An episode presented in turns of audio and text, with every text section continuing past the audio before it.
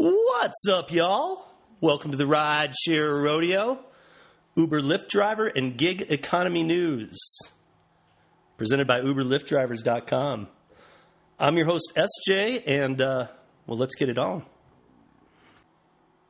So, before I jump into the news tonight and uh, into our interview that we have a little bit later uh, with the new startup, I wanted to get around to uh, thanking everybody.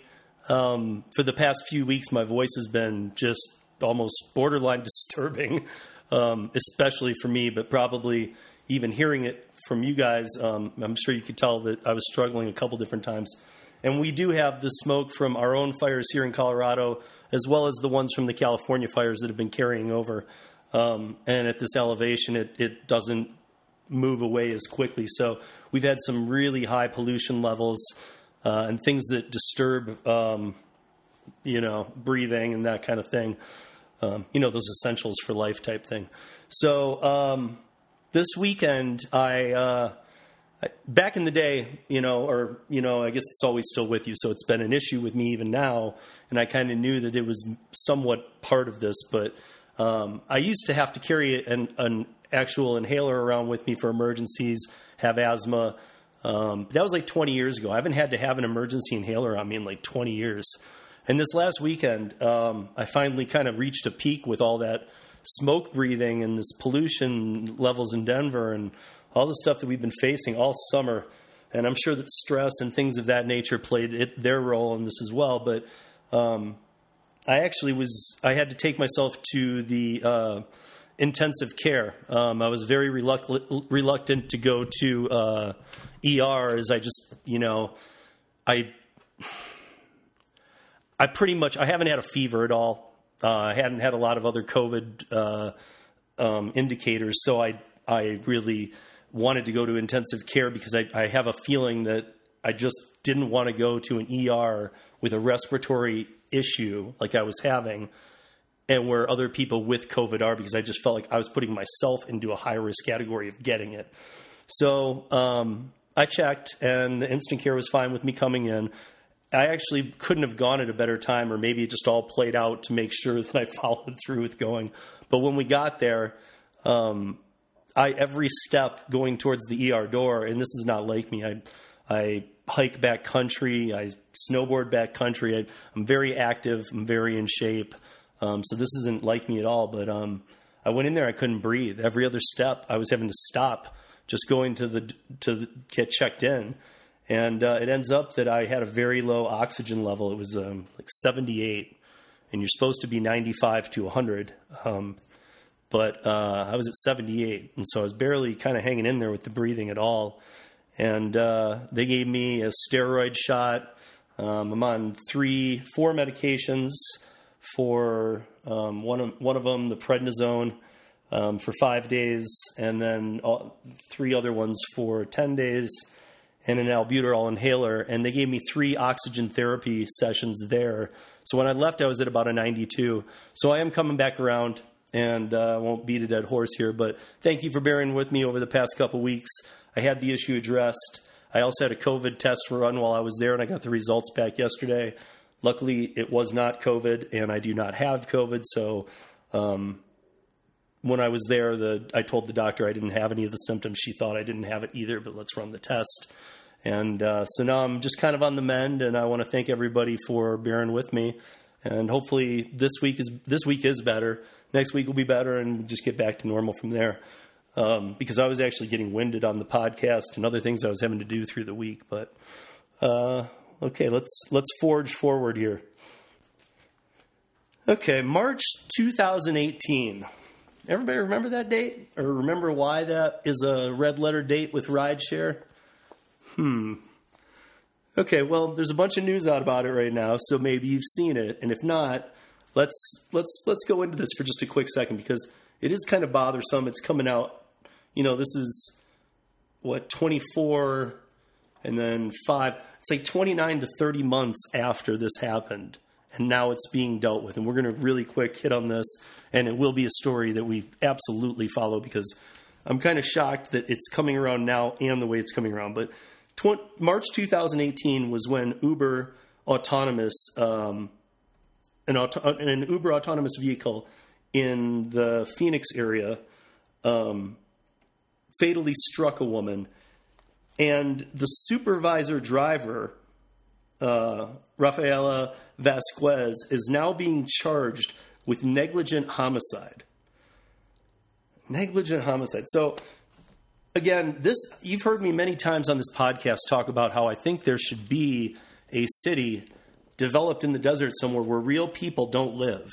Fake buildings, fake streets, streetlights, uh, you know, things that can pop up like cardboard pop ups, and just things that uh, people are actually testing and monitoring.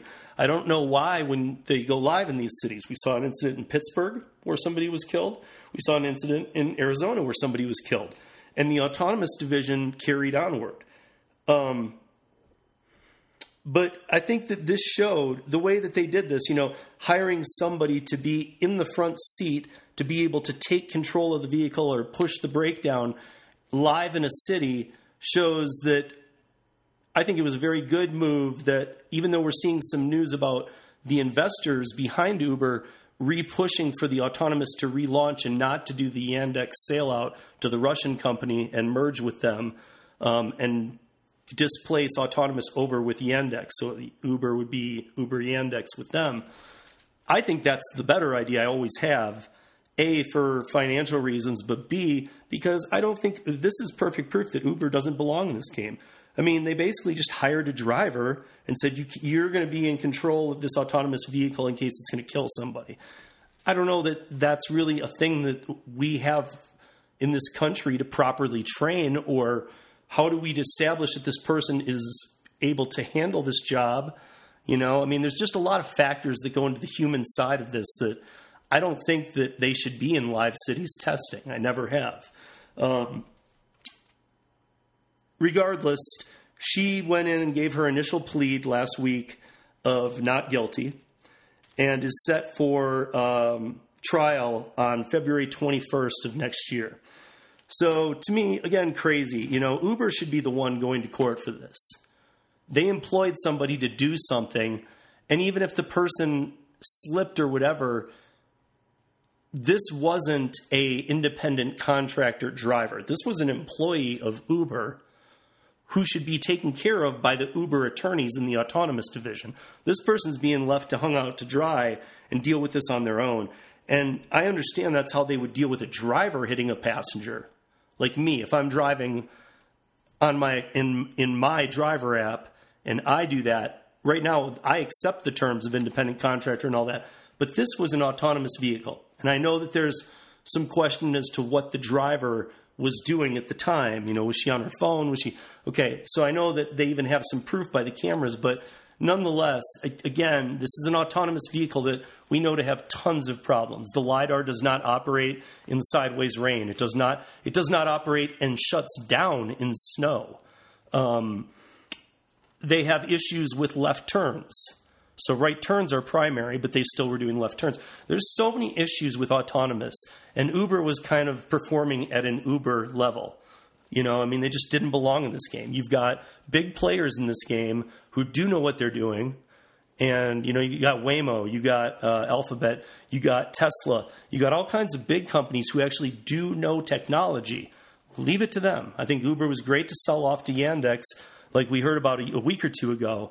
So let's leave it at that. Screw the investors, and yeah, you still have the autonomous division. It's just with a company that is focused on autonomous now, Yandex, and they have a little more of a stake, but you still have your claim in there, Uber. I mean, there's so many players in the game to be last place, kind of like Uber was, and have non working technology on the car and know it and put it out there and just say, well, driver, if it screws up on the spots we know that it doesn't work already, we want you to take over and it's going to be on you.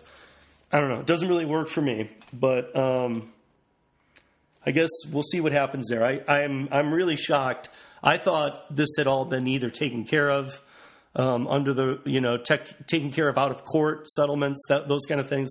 I didn't know this lady was still up for a negligent manslaughter, negligent homicide, but um, you know it's all over the news now. So uh, what else? Excuse me.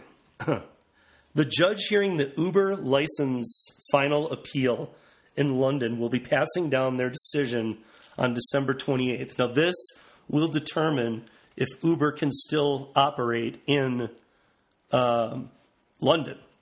It is it's it's been accused by um, parties. It's been through the courts and it's lost, and it's been through an appeal and it's lost. This is its final appeal, and we didn't know how long the the sentence would take to come down. We didn't even know we would get be told a date.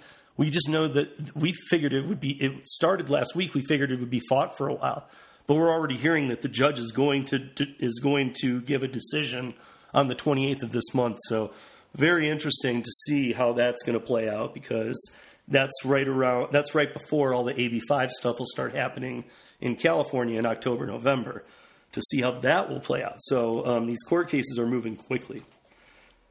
Uh, let's see. this this uh, uh, here's another one too that's bugging me.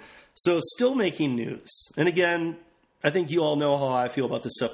Uber PR stunts. That's all it is. But Uber's still making news about being fully electric by 2030. Um, I got to call a I got to call a rideshare rodeo BS on this one because straight up, uh, we know when they give a date, that's that's a death warrant. That means that that date means nothing. That they have no actual timeline to getting there. They have just taken a dart, thrown it ten years into the future, and said we'll be there. Problem is, Uber doesn't own any of the cars. So, I mean, this is a, you know, talk about AB5 or things like that affecting the, the, the business model. This would become the business model and it would have to revamp everything to become a fully electric fleet. And what Uber's, I know that I've seen things about how they're going to help the drivers buy the cars or whatever, but still they don't own the fleet. Um, I, I just I, I don't think this is a commitment that they are able to make in an honest way.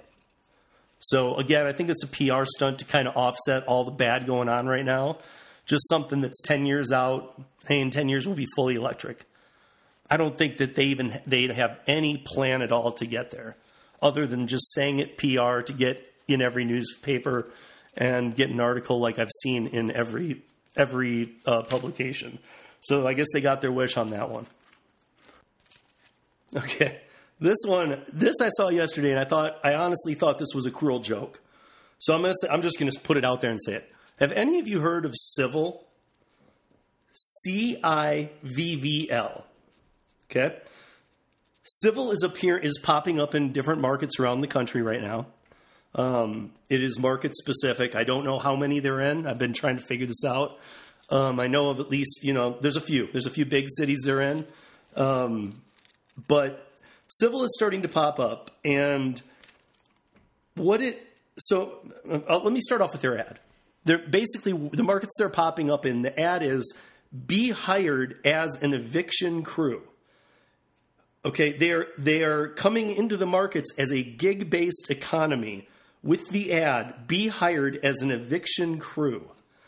So it's the Uber of evictions. I mean, right now, in, in this, especially, so you can probably in your head already start to know which cities are the target cities that they're starting to come up in. It's the cities where you're hearing news about people really being freaked out about evictions. Obviously, the whole country, given the state of COVID, the pandemic, um, the lack of help from the government and things of that nature, and especially you know putting freezes on uh, rent moratoriums and things like that. Um, in some cities, it's way worse than other cities, though, and those are the cities you're going to see, or you will you can probably find Civvl right now. Um, one way I was able to check it and actually see if it existed in mine was to get on Craigslist local and just type in C I V V L and and they actually did come up. So um, you can look in your city as well. Uh, please don't work for these people in any way. Um, this is it might as well be called shyster. You know, this is just crap. I mean, if you're if you want to make some money, and you know, I don't even know what they pay or how this even works, but if you want to make money, you know, throwing people out of their their home into the street as a gig job um, I will email me uberlyftdrivers at gmail.com if you want to do this and i will work my my ass off to find you a gig in your city that pays at least whatever they're paying if not more. And just to make sure you don't do this. I will do this on my own time to make sure you don't use this app. What a hunk of shit. And this company excuse my language but this company can just go you know what themselves. Um, let me move on from that because it's just that I thought it was a cruel joke. Um, I found a couple articles on it. It's real, and uh, we did post it up on UberLyftDrivers.com. By the way, you can find that and see what they're doing with that. I'm not. It's really disturbing, but um, drivers, remember uh, remember Uber Pool? remember how much we all used to hate Uber Pool? I'm always really driving circles, and you'd have somebody, and you'd almost be to the first drop off, and you'd be sent back to where you picked that person up to get another person, and then a third person be farther away, and then all of a sudden the resets the drop offs, and somebody could be in your car for like an hour and a half before, and they thought that they were going to be alone.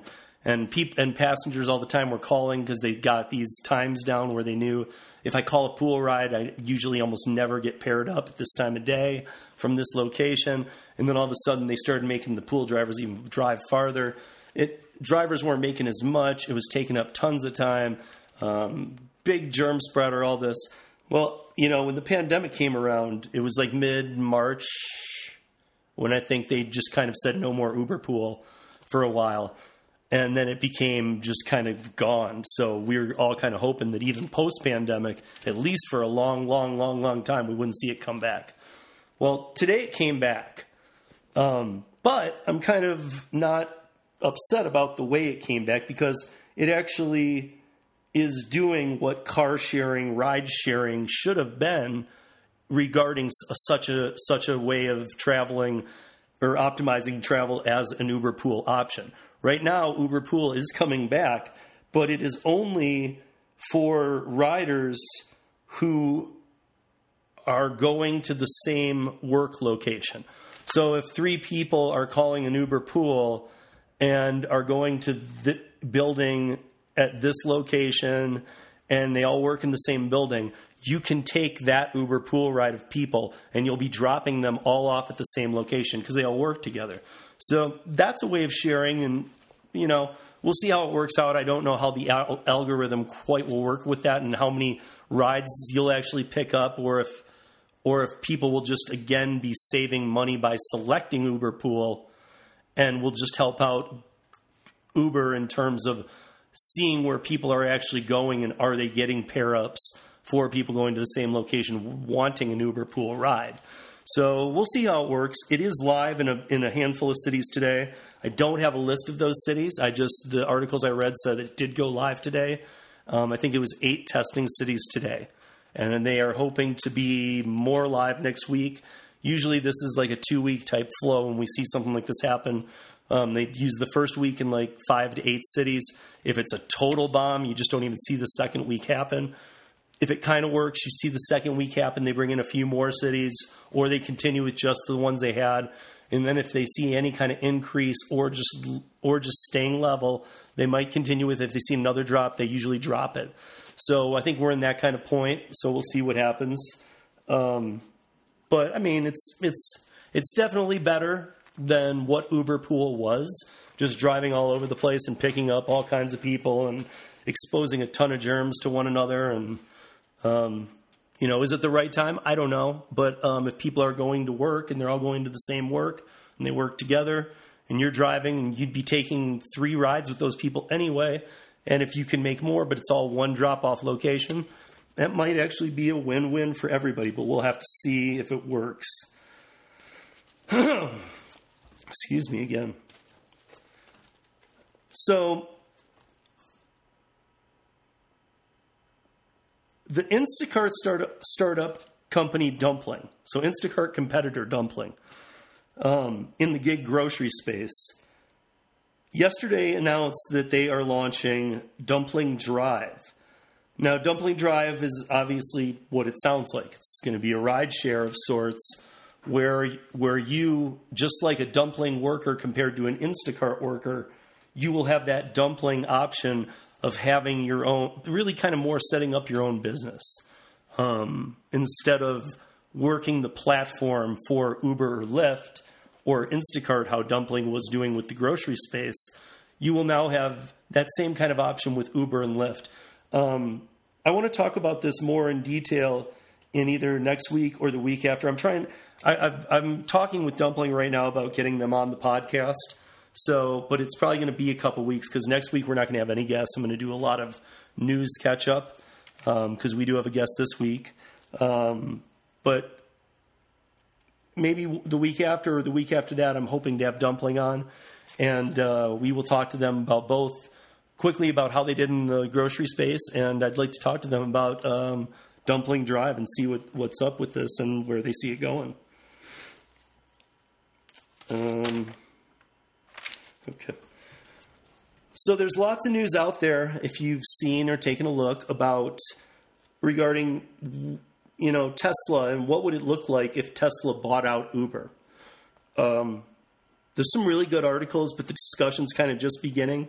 It's more like um, uh, the news, the the articles that are coming out are more just touching on the fact, you know, could this happen? What would happen if it did? So it's people analyzing it because it's obviously a thought of Tesla's, and it's obviously Uber hasn't at least closed the door. That doesn't mean they're into it, but they haven't said no. So, you know, what would it look like? Again, this is something that I want to discuss in more detail next week. We do. I did start to get some details on it, but I, I really want to put the whole thing together. So I want to do a little bit more on it. Um, so we'll save that for next week as well. But I wanted to at least say it out there that it's something that's happening and it's and it's news that's out there that what would happen if Tesla did? Could Tesla do this? What would it look like? And it's not, we're not seeing articles from Uber saying, whoa, this isn't even anything we're looking at. It's not fully being shot down. They're kind of, it might be something that they're not, maybe not interested in yet, but they're willing to hear out. So, um, interesting, I guess. Um, excuse me. Today, the U.S. Department of Labor proposed a rule that would define, by way of um, whether workers are employees or independent contractors under the Fair Standards Act. So, this is brand new news that just broke this morning, okay? Um, one thing for sure is that what this federal side is saying is that there are many reasons to be an independent contractor. So it is a lot. It does have a test, um, but the test is much. It's it's it's not like the California ABC test for AB5. It's not it's not leaning towards there's no way to be an independent contractor under this ABC test. It actually has a way where it's no, you can be an independent contractor. I mean, sure, that's a thing, and that you should be able to be that. So it's interesting. This is absolutely something we will do much more news on next week.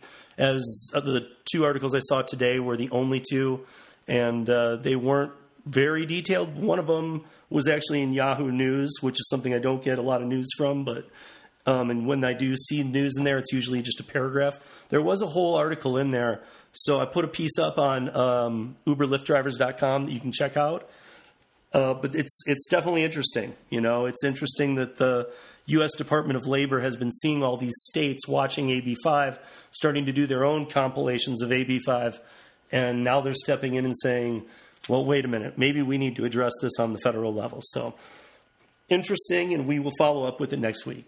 Again, next week we'll not have any guests, but as promised last week. Um, this week we have uh, one of the, or James uh, uh, Fakhouri, one of the co founders and CEO of the new gig startup company BidBud.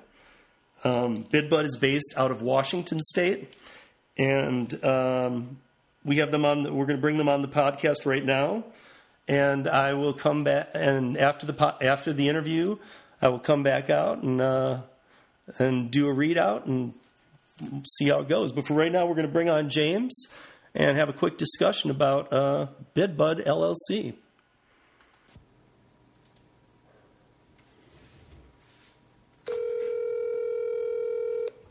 How does it sound? Hi, James.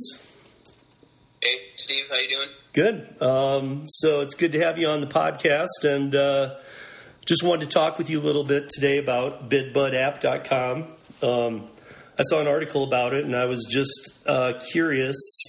Uh, we like to bring we like to bring on the startups, and I was just curious as to what you guys are have to offer for uh, gig workers right now. Yeah, so um, uh, the BidBud app basically allows you to uh, find and post jobs using a bidding system. So uh, a user will basically post a job with a title, description, um, a category, and some information, and then they'll post it, and people within their area, within a certain mile radius, uh, gig workers will be able to see the job and place bids on it. And so that's basically how the system works. Okay. Yeah. So, So- do the so do the people who are picking so if somebody posts a job like um, you know I need I need uh, I don't even know if this is is it pretty much everything I need a garage cleaned out. Yeah, exactly. Okay, so if they post that and do they put an amount or what they're thinking even or is it just straight bids at that point? Yeah, it's like it's like if I'm a if I'm a worker, I can say, hey, you know, I can I can do this job, you know, a flat rate of you know two hundred bucks or whatever, and another worker can come in and say, oh, I, I can do it for fourteen bucks an hour. Okay. So Do the do the and then the people obviously can get in contact with these people and tweak out that deal a little bit.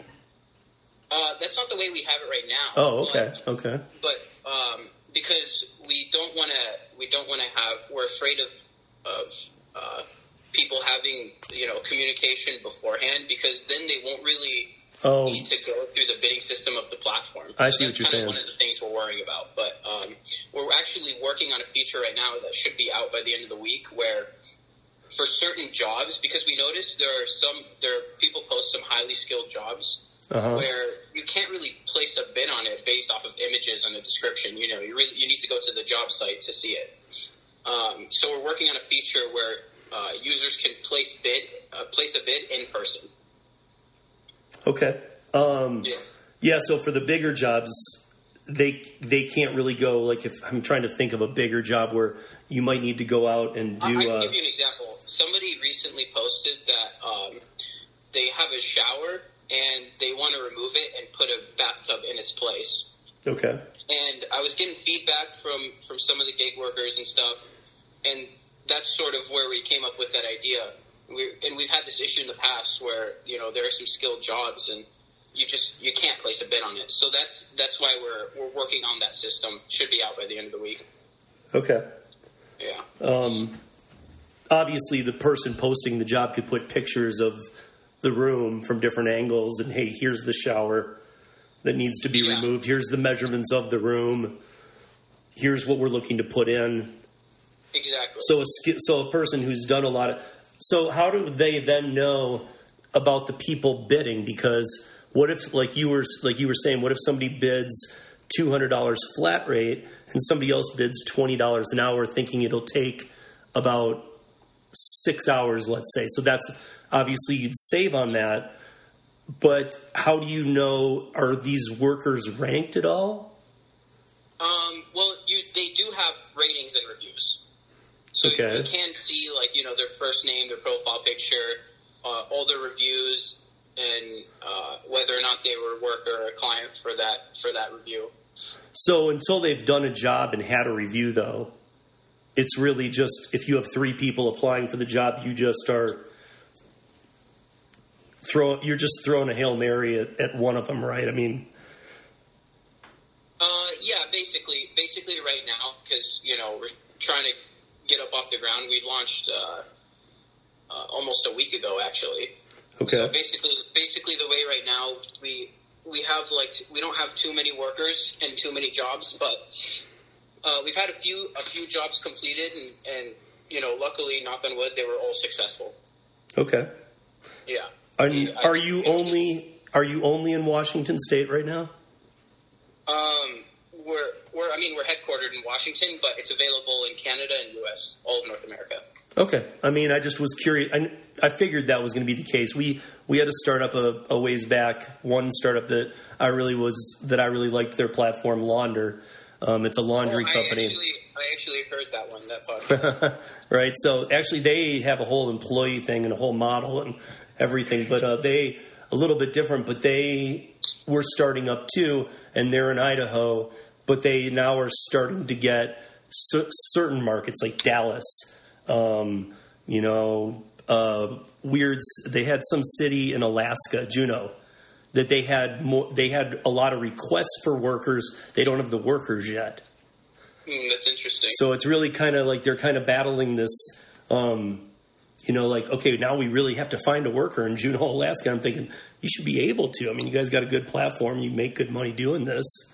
So um, I was just, you Yeah, know, I, we're we're at the point right now where we're you know we're new entrepreneurs and we're still trying to figure out the marketing and how we're gonna you know so I know you're out. I know you're in Tacoma, but is it Tacoma, Seattle that you're really? Is that your target right here in the beginning? uh yes we, we're actually we're focused on uh, Tacoma Seattle Tacoma actually Tacoma Seattle area and Portland area Uh huh. and but we really want to try to try to launch in the whole West Coast Okay, right. So you want to you want to hit up and down the coast first, yes exactly and then see how it builds out from there. yeah Um, that makes sense. So you obviously the California market will be something that you're looking into too. oh for sure Yeah, yeah definitely and yeah, I don't see that you guys would have an effective uh, Assembly Bill five, as you're not having people, you're not providing people live. Hey, accept this job, and uh, so I, I don't think you're going to have an effect of that. So that's good. Um, it seems it seems kind of a bit like a, a um, an easier, more streamlined, and more dated version of like an Angie's List. Yeah, and, and think, or like think about the jobs section on Craigslist. Mm-hmm. You know, where it's it's really like an open platform. Right. You know, it's not really a closed system. Payment doesn't happen through the app. Payment happens outside of the app. We just we just connect two people utilizing a bidding system. Right. But I, I see down the road for you guys a big thing being people starting to have the workers starting to have reputations because as we all know Craigslist can be a real nightmare. Oh yeah, you, know, you have you, you have your user account. You, you have your reviews and ratings. Yeah, I mean, I mean, down the road, that's what I would see being the much better thing about that. Because, I mean, on Craigslist, like if I needed somebody to come do some plumbing or something, I'm not going to go to Craigslist because I don't want somebody I have no clue about in my it's a house. little sketchy, right? Yeah, I mean, there might be, you know, maybe like outdoor lawn jobs or something. I don't even know. But I really would be, I'm very hesitant to use like a Craigslist Yeah. unless like it's like a tangible item that is being sold or like you know before the pandemic i live in colorado like red rocks concert tickets that are sold out i might go to craigslist because you do find real people you can call them work out the deal go meet them get the hand, you know handed off hard ticket copies um, so i mean there's there's that but as far as jobs go i don't know i, I think it's been a decrease constantly on craigslist Yeah, and I think that's also due to a lot of uh, gig economy platforms being released. Oh, me too. And that's what I think is a good thing. Like you guys doing this, I think is great because if down the line workers can have like a profile page, even like a single page, where they can just list their, you know, what they can do, and all of a sudden, even if they've even if they've only got five ratings, but they've got like a four point nine, but they've got five ratings because they've done five jobs, and you can really push some of the people using the platform to make sure that hey, if you rate, you know, a person you know, we'll, I don't even know what kind of kickback little thing you could do for them, but to, to help the users, to push the users into rating would be a great thing because if once you get these workers kind of verified, or you could even call it like BidBud verified, once they've had like Yeah. verified work, verified posters gauging their work and rating it, um, that's going to really help a the platform and the gig workers wanting to be on there. Mm, Yeah, that's a good point. because you know once i mean if i'm a i am a gig worker but if i'm a gig worker and i want and i want to be on your platform i, I would right away want to and especially now in your early days i would want to be getting ratings left and right. I mean i would be making i'd be bidding on everything that i that falls in my scope and i'd be killing it on the job because i'd want Yeah. ratings. Because i can see already that with you guys being in the early days people getting ratings are going to i mean having a rating is going to have me always land a job over a newbie who doesn't have any rating Yeah, that's true. because somebody posting is going to go well this guy's already been rated and verified And, and that's and that's the thing is, uh, especially in the beginning, because you know we've thought about this. It'd be cool to get your input. In the beginning, the the workers are not going to have any ratings or reviews, so that's sort of that that in the beginning there's a barrier that we need to break. hmm So that's that's one of the one of the things we've been thinking about here at Goodbug. Well I, mean i don't see how it would be a, a hard thing even without a profile page to on each posting have the pro, the person who posted be able to rate how that job went Yeah, we actually we we do have a system like that. So uh, after after uh, you know the transaction through the app is completed, like after after the the two users you know gain access to each other's information, they communi- communicate about the job. Uh, they'll both be able to rate and review each other. So the person posts the job, the gig worker bids on the job. The, let's say that there's three bids, and the poster contacts the person that they think sounds best or the best bid, and then they they are communicating through the app without any transfer of their No, own it- it- personal so information. Right now, it doesn't work that way. But uh, I would like your input, though. I want to hear what you're going to think. So right now, the way it works is, uh, you know, you'll post a job. hmm Uh, you'll get a few bids. Let's say, you know, whatever I say, I can do it for two hundred bucks. You know, Sure.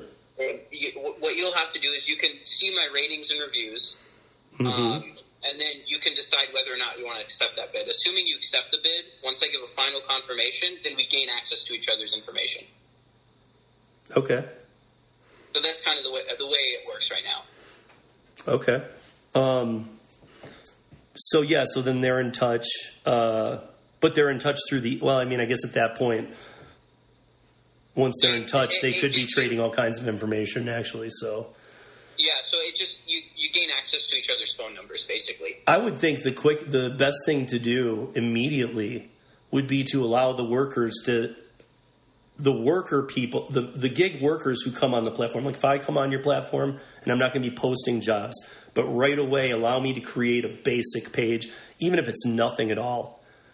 You know, just like my name, um, my phone number, all that, and, and it can't be seen, like you said. And then once that the person posting the job accepts me, then my maybe more than just what skills I I put into the skills um, uh, field when I'm filling it out, then the rest of the fields become available to be seen by the person posting the job so that they can get in touch with me and know that I have a singular page, my picture, because that's a big thing too right now. You know, you know, and you don't want joking pictures. We've seen that really hurl back at companies like where they put a picture of their dog or you know their city. We we would want a picture so of the actual like- worker. Like it would be good to have a, a process where like you upload a profile picture and it has to go through an approval process. not even an approval just this is my picture. Here's what i can here's the, the, the work areas that i specialize in. And then they get to bid. If the person picks them then they get to see their full profile and their picture. Until they until they pick them they can't see the picture or anything. So the only information that's missing is the phone number, and then once once you guys are connected, you gain access to the phone number. right and that's that's what i was saying is that maybe when the gig worker fills it out they fill in their profile the, the phone number everything but the but the people the people posting jobs only see certain fields until they accept that person once they do then they see all the fields Yeah, like the like the skills and qualifications. and the picture and the phone number Yeah. and But that way, the gig workers know they have like a single page that they're on, and they can start getting rated on by the workers.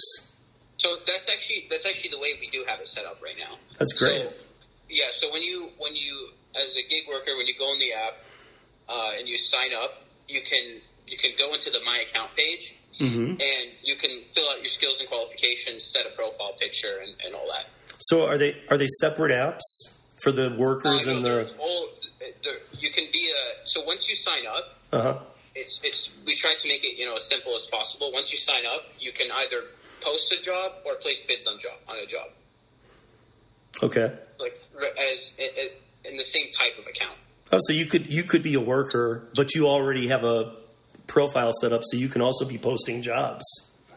Uh, correct. Yeah. I mean, jobs that you need. Like maybe you can do this A, B, and C, but you can't do D and E, and you accept jobs for A and C, but you need a job D done at your house. You can do it all through your profile. Yep, you can just go ahead and post a job. Okay. So then the ratings do the ratings go both ways? Do you rate the job poster too, the gig worker? Do they rate them? Uh, correct. Both both users have a rating. We we thought that would be important because you know if there's somebody that's posting jobs and you know they're saying oh you know I thought I was going to pay you this much or you know just some some job poster that's always causing trouble. We want to be able we want the workers to be able to rate those job posters. Hmm. Yeah, the one issue that I might see there is that a lot of people who go on there wanting jobs done might not be totally familiar with the way gig work works, and they might be like, "I wasn't really that impressed," and they might give somebody a two star, and that might have the gig worker come back at them and go and give them a one star, going, "Yeah, but they didn't describe the work right. This was bullcrap," and really you might have a a bat like almost like a vacuum of That's a back of backfire because these two came at each other when really maybe let's say the job got done right, but it just wasn't explained perfectly. They weren't on the same page, but they both rated each other horribly, and now in the beginning they both have one stars. So do you think do you think because you know I want to hear your opinion as, as a gig worker, but so do you think it would be worse off to be able to uh, rate the job poster? Yeah, I don't know if I'd allow the gig worker to rate the poster. Because the the reason why uh, Maybe as feedback to you guys. aren't aren't uh, like for Uber for example because I've never I've never driven Uber or Lyft, Mhm. but uh, I was under the impression that you can rate the driver and the rider, correct? Yes. Okay. So But that's- so let me let me be clear though. So with Uber, um, the passenger has 24 hours to rate the driver. With Lyft, the passenger has 24 hours to rate the driver. Now with Uber, you can't accept the next ride until you rate that passenger. So when I drop a passenger off, I have to rate them right then, and I don't know how they're going to rate me. So, you know, they might not rate me at all, and they but they might go in 10 hours later, add a tip, rate me 5 stars. They might go in 10 hours later and have taken two other Ubers and mix me up with a different driver who was swearing and rate me a 1 star and put a bunch of crap in there that isn't true. And they might say, "Hey, this guy was abusive, blah blah blah." And uh, and they're just visiting a city and they are ra- rating the wrong driver. Things happen. So um, there really isn't a way to fix that either. Once your rating's in with Uber, there's no appeals process to have that taken. So the only thing you can really do is be like me and have between Uber and Lyft 25,000 rides under my belt. So one bad rating isn't really going to touch me. So do you I, do you think um, because I and originally I thought it would be a good idea for uh, both users to be able to rate each other, you know, as the job poster and the gig worker. hmm But do you think it would be helpful to have an appeal process for a rating? If it was you guys being the appeals, I don't think you should move to a Uber or Lyft type platform where the appeals have to be done through an appeals court. You know, I think that maybe like if, if there was some kind of disruption, maybe you guys could maybe in your terms of agreement when you download the app, you could just have it that hey, if there's if there's a problem after the job, you know, let's have uh, either a call or a three way email or whatever and sort through the issue. And at worst case scenario, maybe you just disregard the ratings in that one and just call it a wash. Okay. You, do you see what I'm saying? Like, hey, listen, you, you guys aren't syncing up on stories at all. So the best thing I can do is not allow a rating on either side of this one. That's actually that's actually a really good idea. Um, look into that. Yeah. Yeah, because I mean, you might get, like I said, you might get that one guy who's thinking, well, maybe there's a way for me not to have to pay for this if I just rate this person really bad. hmm You know, Yeah, I mean, I could see that happening. because also I'm guessing that you're not making sure and doing background checks on the people who are taking the job, so you don't know if, I mean, clearly they're not going to be bonded and stuff. Yeah. So we we will have background checks by the end of the month. Oh, you will? Okay. Yeah, as an as an option. So you'll have like a little check mark, you know, next to your name. Uh huh. So that's kind of Oh. the way we're finding it. Like the worker can choose to have it done. Yeah, and we're thinking we're thinking whether or not the client should be able to do it too, but I'm not sure. I would think you would actually. That's a good idea. I would almost think you'd be better off just letting the worker choose, because if you choose to have it done, then you would get like a blue check mark next to your name. That way, the person posting jobs knows this person's been checked. yeah, ex- exactly. That's kind of what, what uh, we were thinking. Yeah, and then don't even offer anything to the because the you don't want to confuse the people posting jobs as to, um, you know, as like do like hey, do you want a background check done on this guy? Because all of a sudden you use the word background check, and they might decide not to even post. That's a good point. You know, that just all of a sudden could scare somebody, especially if it's a job in the house or on the property. And if they have kids and things of that nature, it just starts bringing up the criminal element in their mind. And it, it could Yeah, scare some good point. people off. But I would think could that see, you, I could see for the gig worker though. yeah, I could see absolutely for the gig worker allowing them to say, "Do you want a background check done on you?" And then if you And it'll- and if you do and you pass, we'll we'll give you a blue verified. Yeah, correct. Because then if I'm posting a job and I see three bids come in and two are 200 but one's 250 but the 250 has a blue check mark and it's a job I really want done right, I'm going to take the 250. Exactly. It'll, Even- it'll for the for the gig worker, it'll increase the odds of your bid being chosen. E- Over. even if your bid is the the highest one. yeah, exactly. Because the other people are just like we were just talking about are almost just Craig's Craigslist people. Yeah, and that, and that's and that's what we want to avoid because you know there's definitely a stigma about Craigslist. Yeah, I would almost push it with the gig workers that sign up. Like, you know, like, hey, you know, we recommend that you get verified so that you get our stamp saying that you've been background checked so that people can uh, trust you in their home and working on jobs. Yeah, exactly. Because I, again, I would think that, I mean, like, if you have multiple verified bidders, no, that's different. Now they're going to have to. But if I have, but if I post a job and I get four or five replies, but only one of them's verified, I'm almost going to take that one, unless it's just so far different on what they're bidding. like if it's Yeah, 500 exactly. instead of 200, then I might have to look at the other people. But if it's somewhat even close, but it's more, I'm always going to take the verified one. So I, I have a question for you. Mm-hmm. Um, so we want to have a system where you know I was talking about in the beginning where you can place a bid in person.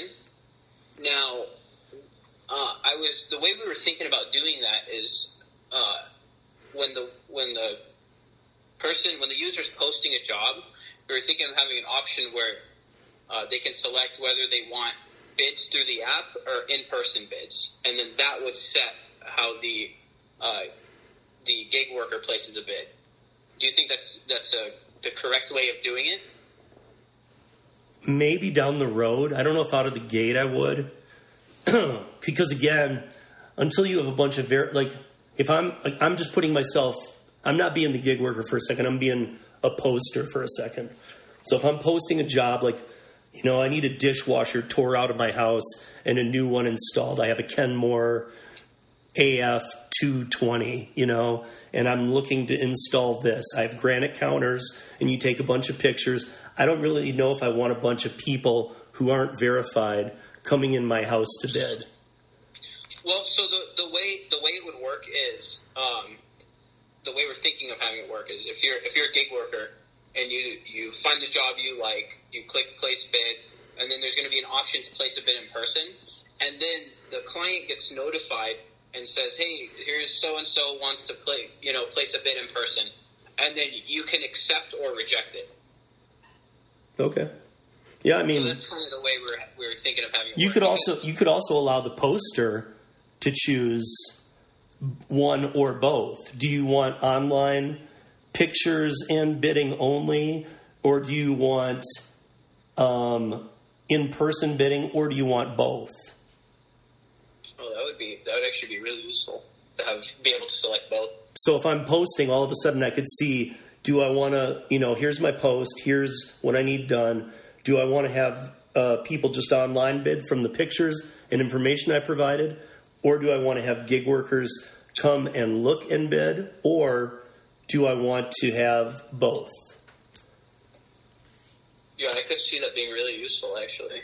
Because then you're allowing the poster, and that way you're only going to get replies from the gig workers on the ones on the posts who say we would like in person too. Because a lot of people who do the the type of like indoor work, like plumbing, electricity, that kind of stuff, might you know they might be really good, and they might know that that kind of job requires going in the house to take a look. Yeah, So they would only want to look at jobs where people want you to come in and take a look. Yeah, that's and that's that's the reason why we we want to focus on a system like that. But yeah, that's a good point. And it might actually help your search criteria too as the platform grows because you could you could have the workers be able to say I only want to see jobs where I can bid in person. Oh yeah, like be able to filter, you know. Filter. Yeah, exactly. Because like an electrician, you know, he's not going to want to bid on pictures. He he doesn't know what's behind that wall. Yeah, just like just like that uh, uh, bathtub job where Right. you know somebody somebody had a shower in place or a shower and they want to put a bathtub in place of that shower. Right. And it's And like you don't you don't know like you know and actually that that job that uh, I'm talking about didn't have any images either. right. And what if it's an it o- was, actually and it was really close to me, so I saw it on the app. So what? So also, what if that job? You know, what if the what if the shower is on the second floor, um, and they want it removed, and they want like a bear claw old fashioned tub, and they want some tile floor put beneath it. A real plumber's going to want to come out and look at that. Do you have a lead? Um, do you have a lead line going to to your main? Um, do you have copper piping? Um, what temperature can it hold going up to the second floor? I mean, you're going to start running into questions where people are going to want to know. And so there might be some like electricians and plumbers and those kind of biddings where they're looking for only jobs where they can come bid them in, uh, uh, Yeah. in person. Yeah, especially because you know, some the the plumber is going to know much more than than uh, the person posting the job. Correct. The, the person posting the job is not going to you know talk about all those things that you just mentioned. Exactly. And what if the person and what if the what if the person posts it and three people see that oh okay this person wants this done and he's allowing in person bidding. Two people come out and bid it pretty high, but they're pretty close. But a third guy comes in and says, "Well, I work with a a, um, a company that uses uh, you know seconds on bathtubs, like you know little scratches here and there, but because of that, I get them at a third of the price." Yeah, you know, like with refrigerators and stuff. Like there's a company here, and my guy in Denver, um, who does all my plumbing and AC work and stuff like that. His company, um, he works with uh, like a, a, a company that sells refrigerators for about thirty to forty percent of their cost because they have scratches or dents on them, and they literally all come from Sears. So they're like Sears ones that were dropped on a truck, work perfect, but might have a dent in the side or on the front. And Yeah. because of that, a big chunk of money comes off it. and that so that third person might come in and you got two bids 2500 2400 now all of a sudden you have a bid to replace a refrigerator at 1100 installed by a guy that you totally trust because when he came out he showed you pictures of the one he can get and you decided i don't mind that dent and i'd rather save $1400 Yeah, that, that's a good point. so i mean i think that i think you guys are definitely on the right path um, and i know you're li- you went live what last week on ios and the google play on the google play apps So, right Google Play, we actually went live. Uh, so it's been a long, a long process. So the Google Play went live um, last summer, and we didn't do we didn't do any marketing because when we we released the app, it was more of a proof of concept. It had absolutely no features. I mean, you couldn't upload images. Like it, it was it was bad. mm-hmm. And so, you know, we got feedback from a lot of people, and uh, we just like went back to work. We overhauled the Android version. We built an iOS version, and now we just did an actual release with a real minimum viable product. But everything is going to be done through the apps. There's nothing going to be done through the bidbudapp.com website. No, it's all going to be done straight through the app. Yeah, okay. So, I mean, like, in no way is there online, like, you can skip over the app and just do it by creating a profile online, going to the website, logging in. That's not going to happen. It, it will happen, but Oh, you don't. okay. It's not right now. Oh, okay. I mean, no, I, I li- actually, I actually like the idea of the app better. I think that takes it out of. I mean, and you would have to you would have to talk to your attorney on this one, but I would think that that would be smarter play for you guys too to not have it be through the website. And what What are you thinking? of- Just just because through the apps you can be a lot more secure with people's information. Hmm, yeah, that's a good point. you know through websites you never know who's you know your your whole business model on a web if, if it's through if you can do it through the website portal your whole uh, your whole business could just be data gathering and then data farming and really you're not even looking to do this BidBud you're looking to sell people's data down the road Hmm, yeah, I see. but through the apps, I mean, still could happen through the apps, but not really. The apps are pretty protective of keeping people's stuff to themselves. Um, you know, the I, obviously Google Play and the iOS has their own terms of agreement on what they can gather, but we're all used to that. All of us have apps on our phones, so we've all we've all sold our our profiles to the devil as it is. Yeah, yeah. Honestly, You know, I mean, really, like all the all the all the apps on my phones, it doesn't even matter anymore. I'm on so many different apps that everybody and my information's out there. yeah, it's it's all out there. Right, but I mean, like, I think that it would just legally might be beneficial to you guys to keep it to the apps because then you're protected by the iOS store and the Google Play store. Yeah, that's true. That's a really good point. But again, I mean, I'm sure that would be something that your lawyer would go over with you guys. But um, so, if people wanted to start in another city right now, is that even possible? Like me being in Denver, if I wanted Oh, to, yeah, you- if I wanted to download the app as a worker, could I do that and then just kind of be that guy who checks it once in a while and and see if a if, if a gig pops up and then be that first guy to bid it? Hundred percent. It's available everywhere in North America. Okay. Anybody can download it, either a job poster or worker, and just check out the app. So I could right. So I could do that, and I could be that first guy on there, and then I could also be referring people. Like if they're like, "Hey, do you know a a guy who can who might do this?" You know, I could be like, "Well, you know, um, I've, I'm actually on this app right now where uh, I can't do it for you, but you know, maybe you could post it and uh, find a person who does. And even if just a few gig workers in Colorado started." Yeah, it would. It would. It, it's open. It, that would work perfectly, actually. because I mean everybody's going to have to claim their taxes on the work too. So really, it doesn't even have to be a gig worker. Like I could let my my buddy Lonnie, who owns um, Vaughn um, HVAC, uh, heating and air conditioning. I could tell him about the platform and let him go on there and create a profile for anything HVAC. Exactly. So then people people will be able to post jobs and and he'll see it right away. Right, and he'd be the only one on there right now. Yeah, exactly. It'd be the only one in the area that's doing HVAC on BidBud. Right. So I mean that's that's really cool. So even though you're concentrating on focusing developing out the West Coast, really anybody can kind of start to build their own thing in their own city because I could even help people get theirs set up to where Denver is more populated with the workers ready to do stuff when when the jobs come around. Yeah, exactly. And and um, if we start to see like a certain city or region getting densely populated with either job posters or workers, we're probably going to shift most of our focus to that area. Mm-hmm. So that's kind of where we're at right now. Right, right, right. Because like I mean, we always see all the a lot of the startups that we've had on the on the podcast and that I've talked to over the years. We certainly see uh, Dallas become a target city almost immediately for all of them.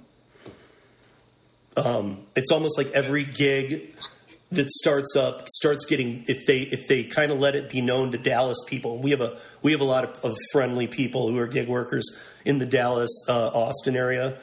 Both those both those Dallas Fort Worth and Austin uh, markets. We've got a lot of people there who could populate the gig side of it real quick. Once that's done, they get that word out there, and uh, people start going, "Really? Okay, I'll post jobs there," and they start seeing. So you're saying Dallas and Austin area is like a hot spot for gig economy? Yeah, I mean they just they just love it. They eat it up, you know, because they they don't want to go to a Craigslist and they don't want to. Maybe they're not getting good referrals from their friends, you know, or whatever. On hey, do you know a good plumber? Do you know a good uh, person who can haul away a bunch of trash? And people are just like, I don't know, you know. Yeah. So oh, that's interesting. I'm gonna I'm gonna look into that. I mean, it's just Dallas, Fort Worth, and Austin are two very big markets. Like we've seen all the mini rideshare startups. There's been three of them in Austin who have like really gone at it big, um, like Alto and some of the other ones. And Alto's like actually looking at taking on Uber and Lyft in California. They're looking at moving to California right now, even during AB5. Oh, that's interesting. So I mean, like they've only been working Austin, and they're ready to take on the state of California and make people employees. They've really grown, and they have a different uh, perspective on rideshare than um, than a lot of these companies do. It's called Alto. Yeah, there's Alto, and there's another one too. There's oh, I just was looking at it last week. It's called Ride Connect. Okay. So Ride Connect also is based. Let me see. Ride Connect is based in. I think it's based in Dallas. Yeah. And uh, and be, and it even says I'm looking at something right now. It says a new law in California seeks to rewrite the rules of work and what it me- and what it means to be an employee known informally as the Gig Economy Bill or AB5. The legislation technically went into effect January 1st, seeking to compel all companies, but notably ride sharing platforms, um, to treat more of their workforce like employees. So this company is allowing you to cut out the middleman and create your own rideshare profile page and build your own clients. Huh. Uh, that's actually really that's a good idea. Right, because this whole independent contractor thing is becoming messy. So th- what they're doing is they're allowing you to like un- unlike Uber where they throw you a ping and you have as a driver it, you have like 8 seconds to either accept or not accept the ride. Um you're you would actually be building your own client base and then people could be reserving you or contacting you and saying, "Hey, I need a ride," and therefore you can remain an independent contractor because, um, uh, because Ride Connect is only letting you. They're cutting the middle. They're not going to be a middleman, even though they kind of are. They're processing it, but they're not going to be a middleman like Uber, where they're throwing you rates, and it's like, "Hey, you'll make twenty five dollars for this ride," and Uber's making seventy. You know what I mean? Like, so it's not going to be like that. It'll be more like, you know, maybe it's a percentage, maybe it's like 10%. Yeah. and or whatever that they're taking on whatever you do, but it's up to you to set your prices and to tell people how much you charge them for airport rides. And I know that that's what they're primarily building on here in the beginning is airport rides, and it's supposed to be. Um, I think it's a big target at people who go to the airport and work out of state often, and there's a lot of that. There's a lot of that um, type of people in Dallas who fly to other cities to train and whatnot, and they they go to the airport maybe six times a month, and they would rather have a rideshare instead of just calling random Ubers. They'd rather have a rideshare driver every time that's the same driver who knows them, and they can start Yeah, working out the deal. Yeah, it- so it seems like it allows you to uh, build a connection with other users. Exactly. I mean, that's that's exactly what you're doing. I mean, Uber and Lyft don't want you stealing their business, but that's kind of what it is. You know, you start no, you, you get in a good conversation driving somebody to the airport. You can just either tur- give turn them on to your link on Ride Connect, or you can give them a card or whatever, and they can just say, "Hey, I want to get you every time. Yeah, hit me up here, man. We can work out a deal." That's that's really interesting. So, yeah, there's some, and then Alto works a little different too, but they also are kind of doing it more like an employee status, but where they're not getting just destroyed by the employee status. So, it's it's interesting stuff to look at, and uh, because of AB5, we're seeing a lot of competition. I saw this morning that um, the company Dumpling, who com- who immediately competes with Instacart, but Dumpling allows, but Dumpling is what I consider to be the way better one because they don't treat their workers horribly, and you actually are allowed to build your own business on the Dumpling platform, and it's competing with the grocery business. However, I just saw this morning that Dumpling is going into the rideshare business as well. So now you're going to be able to have your profile and have, you know, that you can do food delivery like Uber Eats and all these things. You can do things like Instacart for them, and you can do uh, rideshare. So people could start to hire you as I need you for my food delivery. I need you to go to the grocery store for me, and I need you to be my rideshare driver. That's actually I, that's actually really cool. Yeah, right. I mean, people are starting to kind of reinvent the wheel here. So Yeah, you're building trust. Yeah. Well, actually, I think that it's more like you already have the trust, and now that person's so impressed they they've had a bunch, they've had a handful of decent or bad drivers, and they're just like, dude, I want you to. Do you do groceries too? Yeah. And you can list those on your profile, which Yeah, of those jobs you do. And so people are really liking that because they're able to go, well, dude, this guy does everything for me.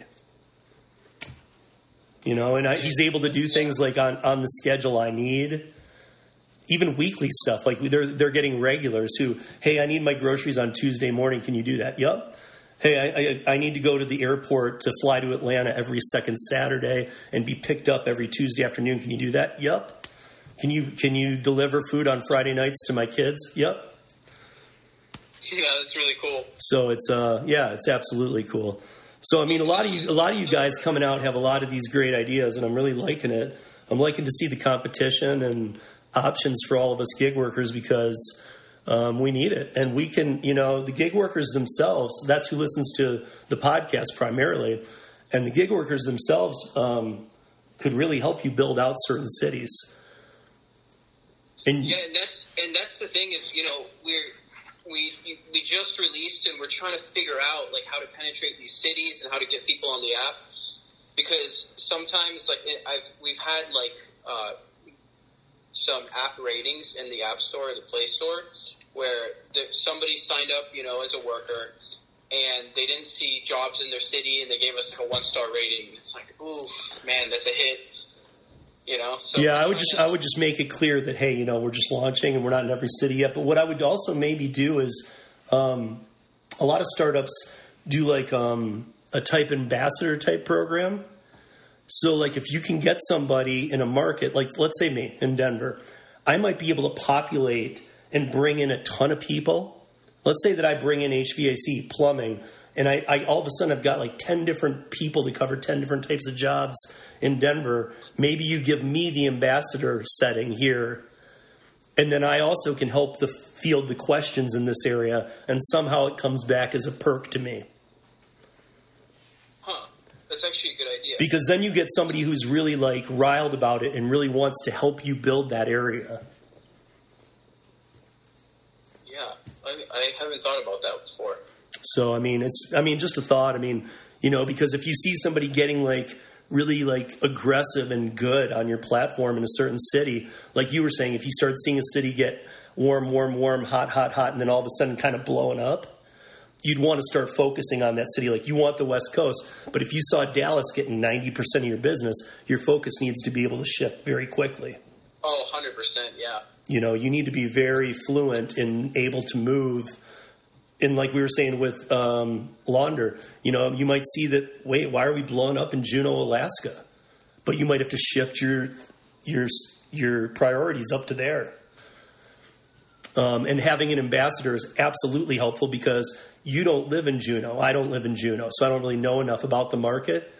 So to be able to give that person a perk who's maybe bringing a lot of jobs on, or they can do a lot of jobs, and you've looked them up, you start researching them and notice they've got great ratings on other platforms and stuff like that, and you've just you can like Google their name and you're getting good good reviews all of a sudden you might contact them and say, "Hey, do you want to be the ambassador of the area?" And maybe you're working with, you know, even if it's like Amazon or other things where you can get them gift cards, even or things like that.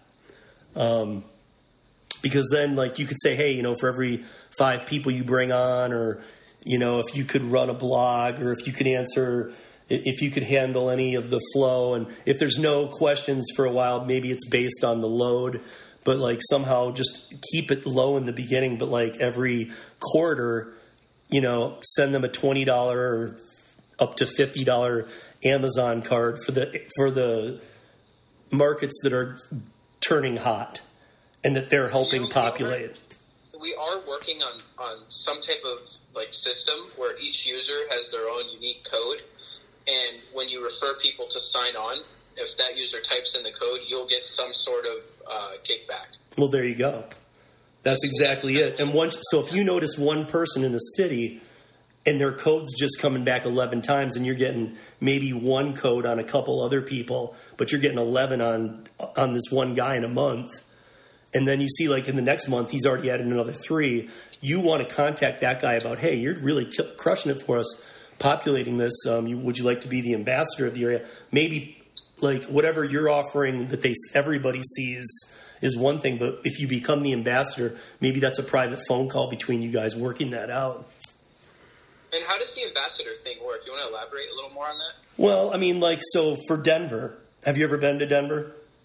Uh, never. I, well, okay. I mean, I've stopped. I've stopped in the airport. Okay, no, no, but that's that's that's perfect. So the that'll go to my point. You don't know anything about the Denver market. I, I know everything about the Denver market. So if I populated it, you would want me to be the ambassador because if people have questions, hey, I, I'm not really fond of that company and I don't want to get a product from there. What else you got? You don't really know how to how to answer that question.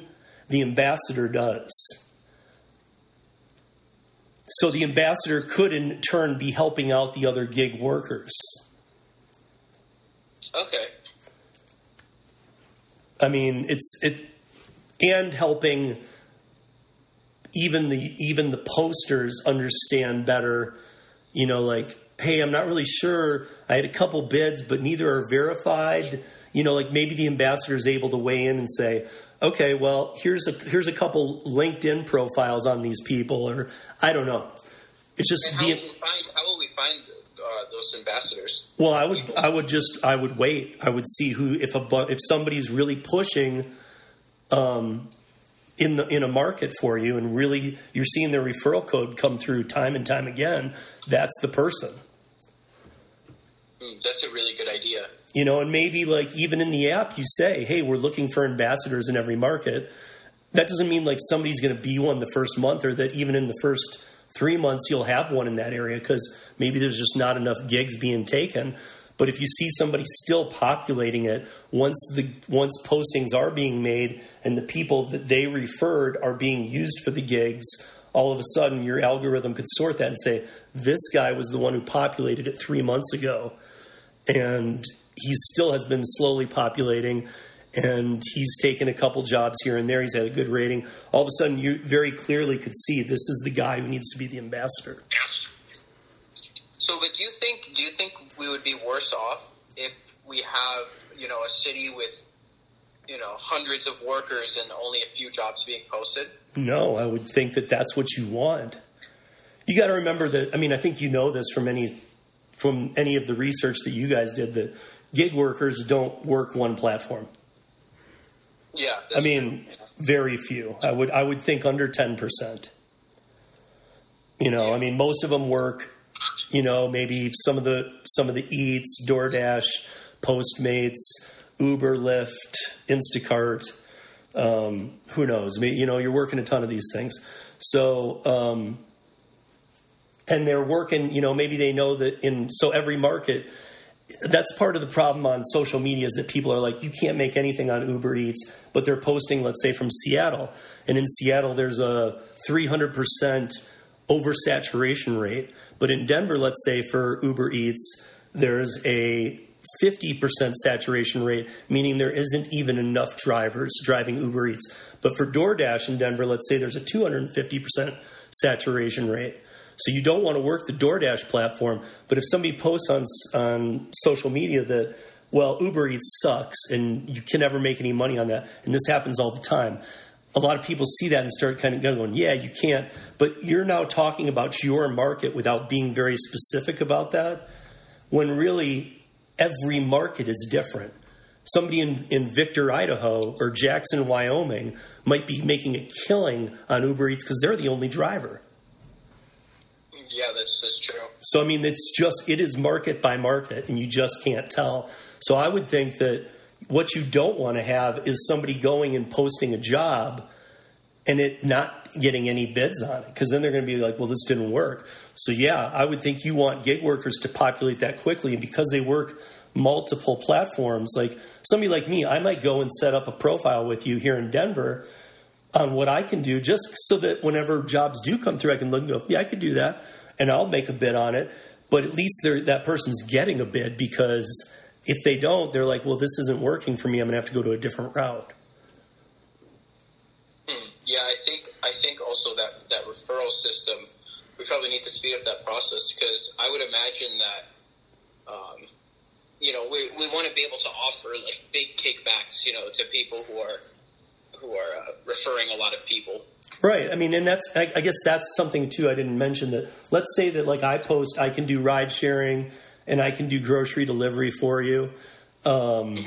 here in Denver, and then I see a post on there and I go look at it, but it's for plumbing. But I don't do anything with plumbing. However, I know the best plumber in this town, and he's a good friend of mine. Now, I can still say, hey, I don't do this, but I can put you in touch with this person or get them to set up a profile saying that there's a job offer on here. Would you be interested in this? If so, just go take 10 minutes, set up a profile. Yeah. Give them my my referral number and you see that a, you that a job was posted for a plumber that no plumber was in Denver and that the day that you that the posting happened that a plumber signed up with my referral code, you will know that I saw that posting. I wasn't able to do that job. I referred a plumber to that. Mm. Yeah, that's that. I think a system like that would be really good for the app. I mean, you guys will you guys will grow and emerge, and I mean, like all gig platforms, whatever your vision is right now, I'm sure that it'll be skewed this way or that way, and you might find yourself in a totally different direction, but doing oh, yeah. well I mean, here. It's already, it's already been skewed, you know. yeah, I mean, so I mean, when you're talking about gig, it's it's going to be you're going to have to be really flexible with just wherever it takes you. You know, be, yeah, be willing to adapt. I like being able to communicate with gig workers because you know, like pe- people like you are the ones using those types of apps all the time. So right. So let, I guess what my my main thing to you would be to say find some target cities and even like let people like me know i'll help you get some people like in austin i know some great people who can haul okay. trash away who can do stuff and they'll start putting up their profile, even if for the month or two there's nothing that comes through as a job, they'll know that when something does, they're already on there. Yeah. So that they won't be relying on okay, now I got I'll have money coming in from this, but they're they're already doing gig work, so they might want to be able to have a profile saying I can haul trash for you. And then if somebody's Yeah, like, "Hey, can you get a bunch of trash out of here?" Because that's a big thing for some reason in Texas too, is trash hauling, and there's not enough people to do it. Um, so anybody with like flatbeds and stuff sometimes will just be randomly doing this work, and so maybe the person who does rideshare also has a flatbed that they can tie up to their SUV, and they are they do trash removal for friends and stuff, but they're also willing to take it as a job. Um, you know, if they can be on there and for six weeks they see nothing, but all of a sudden they see a job come through, not only will you have that job filled because you'll have a bid go out on it, but you'll have a gig worker who's able to bid on it. Because if you don't have people bidding on the jobs, that might backfire on you a bit. Yeah, yeah, that's a, that's a good point. You know, so I don't know. I think there's a I think there's a lot of different ways you can go, but I think that picking out some key areas. Um, I think that the West Coast is the West Coast. It'll kind of take care of itself. Um, Chicago, uh, Dallas, uh, Austin, um, Denver, even is a huge. A lot of people here in Denver don't have cars. Really can't do a lot for themselves. This city has blown up since I've lived here the last twenty years. Um, and we just a lot of people don't have their own transportation, can't get their groceries, can't do anything really. So they need rides, they need this, they need that. And I know gig workers who would already be posting things they can do and then adding to it too, like, hey, by the way, I, I used to do this, this, and this. Well, you can add that on there. Hmm, yeah, that's a good point. You know, I mean, all of a sudden you kind of get to that dumpling land where like people are able to like be a business on your platform, but they're not employed or anything by you. They're just able to build a profile that says, I do all this stuff. They start getting verified, they start getting good ratings, they're going to get all the jobs. Yeah, and I think I think also um, the the nice thing about BidBud is that you know there's it's not used for anything specific. It's it can really be for any type of job. So you know, Right. any any gig worker who's with any specialty can go in there and, and they'll be able to you know look at jobs for you know things that they specialize in. I think I think the main things are getting gig workers on the platform, offering being verified, and quickly allowing them to get ratings. Yeah. I think that's how I think that's how your platform does really well in markets. Yeah, I agree with you 100% on that. You know, and maybe on the website have a page that says what markets are starting to get hot because that way people also start getting the you know, oh, maybe oh, I don't I only see these five cities, but you could have down below, hey, we're we're willing to expand in every city, but these cities are we're starting to see a lot of workers come on the platform. That will also get people to um, if you keyword it right when they're looking for jo- or looking to post a job, they might keep seeing BidBud come up, try it out, and see that in their area they do have a lot of workers. yeah, that's a good point. So, um, but yeah, is there anything else you want to tell anybody? Because uh, we've ran about the hour, and uh, Oh yeah, it's been, it's been um, I mean that's about it. We talked about the platform. I think so they just go to iOS or Google Play and search BidBud. yeah, just search BidBud one word, Mm-hmm. and it should be the first app that shows up. Okay. Yeah, and then it's super easy to make an account.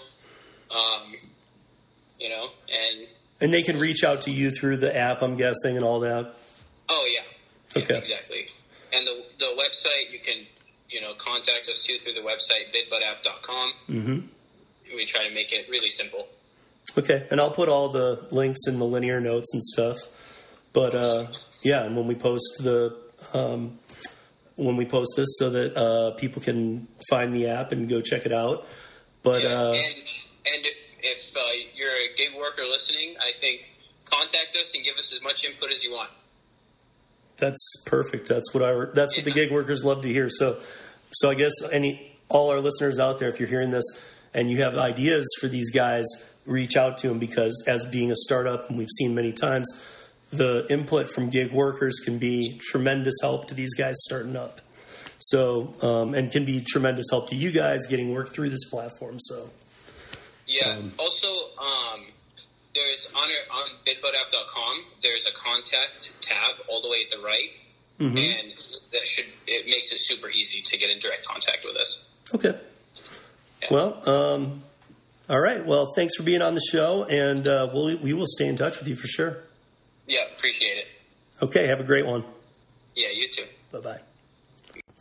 Well, once again, I went clearly over on that one. um, next week is going to be just a news episode that'll get us back into our time frame here a little bit, and um, yeah, um, either next week or the week after, uh, one of my favorite local singers here in Denver um, is actually going to be recording a cover of a song that will be used for the intro of our show and I'm very excited because he's a very awesome, amazing singer, and uh, has quite the voice. And I'm kind of stoked to be. Uh, I've known him for years. I've worked with him in the bar industry and stuff, but he plays in a lot of bands and uh, really, really amazing singer. Kind of excited to have him do this and be able to put our intro together finally as we keep progressing down this road. So, um, thank you for joining us this week. Again, next week, Just News. Um, I'm still recovering my lungs here, but uh, I'm back into the 90s with my oxygen levels. Um, I'm breathing.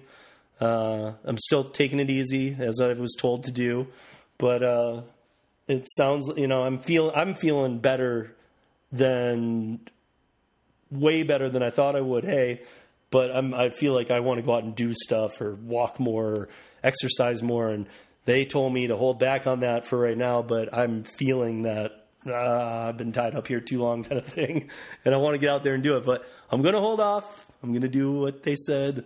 Um, it was a pretty scary episode there. So, um, again, thank you for bearing with my voice. It will be keep coming back, and then I will be able to have my full voice again. Still a little grungy right now, but I don't mind it. It just sounds like I'm a whiskey drinking, blues singing dude, you know. anyway, um, have a great week. Go out there and do something awesome for somebody. Do something awesome for yourself. Do something awesome for your kids. Or don't. um, do something, you know. Uh, take care of yourself. Um, try and break your pattern a little bit. You know, maybe add something new in. Keep the face masks on. Remember, they protect others. You wearing a face mask protects others. Um, so, you know, if, if you're not into the masks, you know, there's a lot of things people aren't into. You know, a lot of people aren't into smoking, but we have to tolerate smokers, and there, we have rules around that. Right now, masks are needed. We need masks. Um, it is. We keep learning new things and hearing new things, like the CDC saying, you know, six feet isn't enough yesterday, and then retracting it. That's the third time they've done that. So I think we all st- are starting to get the impression we don't have the exact details, but we know COVID 19 is airborne, period. It's airborne. Um, how far does it go and how long do the particles strain in the air? That part I don't think we know, but it's airborne, and I and I'm getting the feeling very solidly that six feet is not enough. Um, the Miami study that came out a couple months ago said 16 feet, and that it was 70 to 90 seconds that the particles were airborne. That's the most intense study I've seen, but the University of Miami also has an amazing department in that. So if that's what their team said, um, that report was out for a little bit. It's still out. I think you can find it on their on the campus website of University of Miami. Um, however, I don't think you'll find it in the mainstream news. But regardless, um, let's all be careful. Let's all keep those masks on. Let's be kind to others, and remember that even if you're even if you don't believe in what the masks do or that this how you feel about COVID, remember that you are protecting people who are at higher risk, um, older, things of that nature, and that part is a fact. So I mean that part is undisputed. You are protecting and helping those people stay safer. So do that, please. Um, and because uh, we all want this to end. So if you're if you're anti-mask or you're pro-mask, it doesn't matter. We do all agree that we want this to end and get past it. So to do that, we all need masks on for a little bit. Um, you know, I think things are getting better. I think that you know we see re- resurgences here and there, and we've seen some colleges kind of you know tinkering upward for sure. But um, you know, we're learning. Um, you know, we're not the smartest people, but we're learning. uh, but with that said, I am out of here. Next week, just news. We're going to really catch up on a lot of this news and what's been going on. And uh, yeah, um, that's it, you guys. Catch you back here next Tuesday. For now, I'm out. Peace.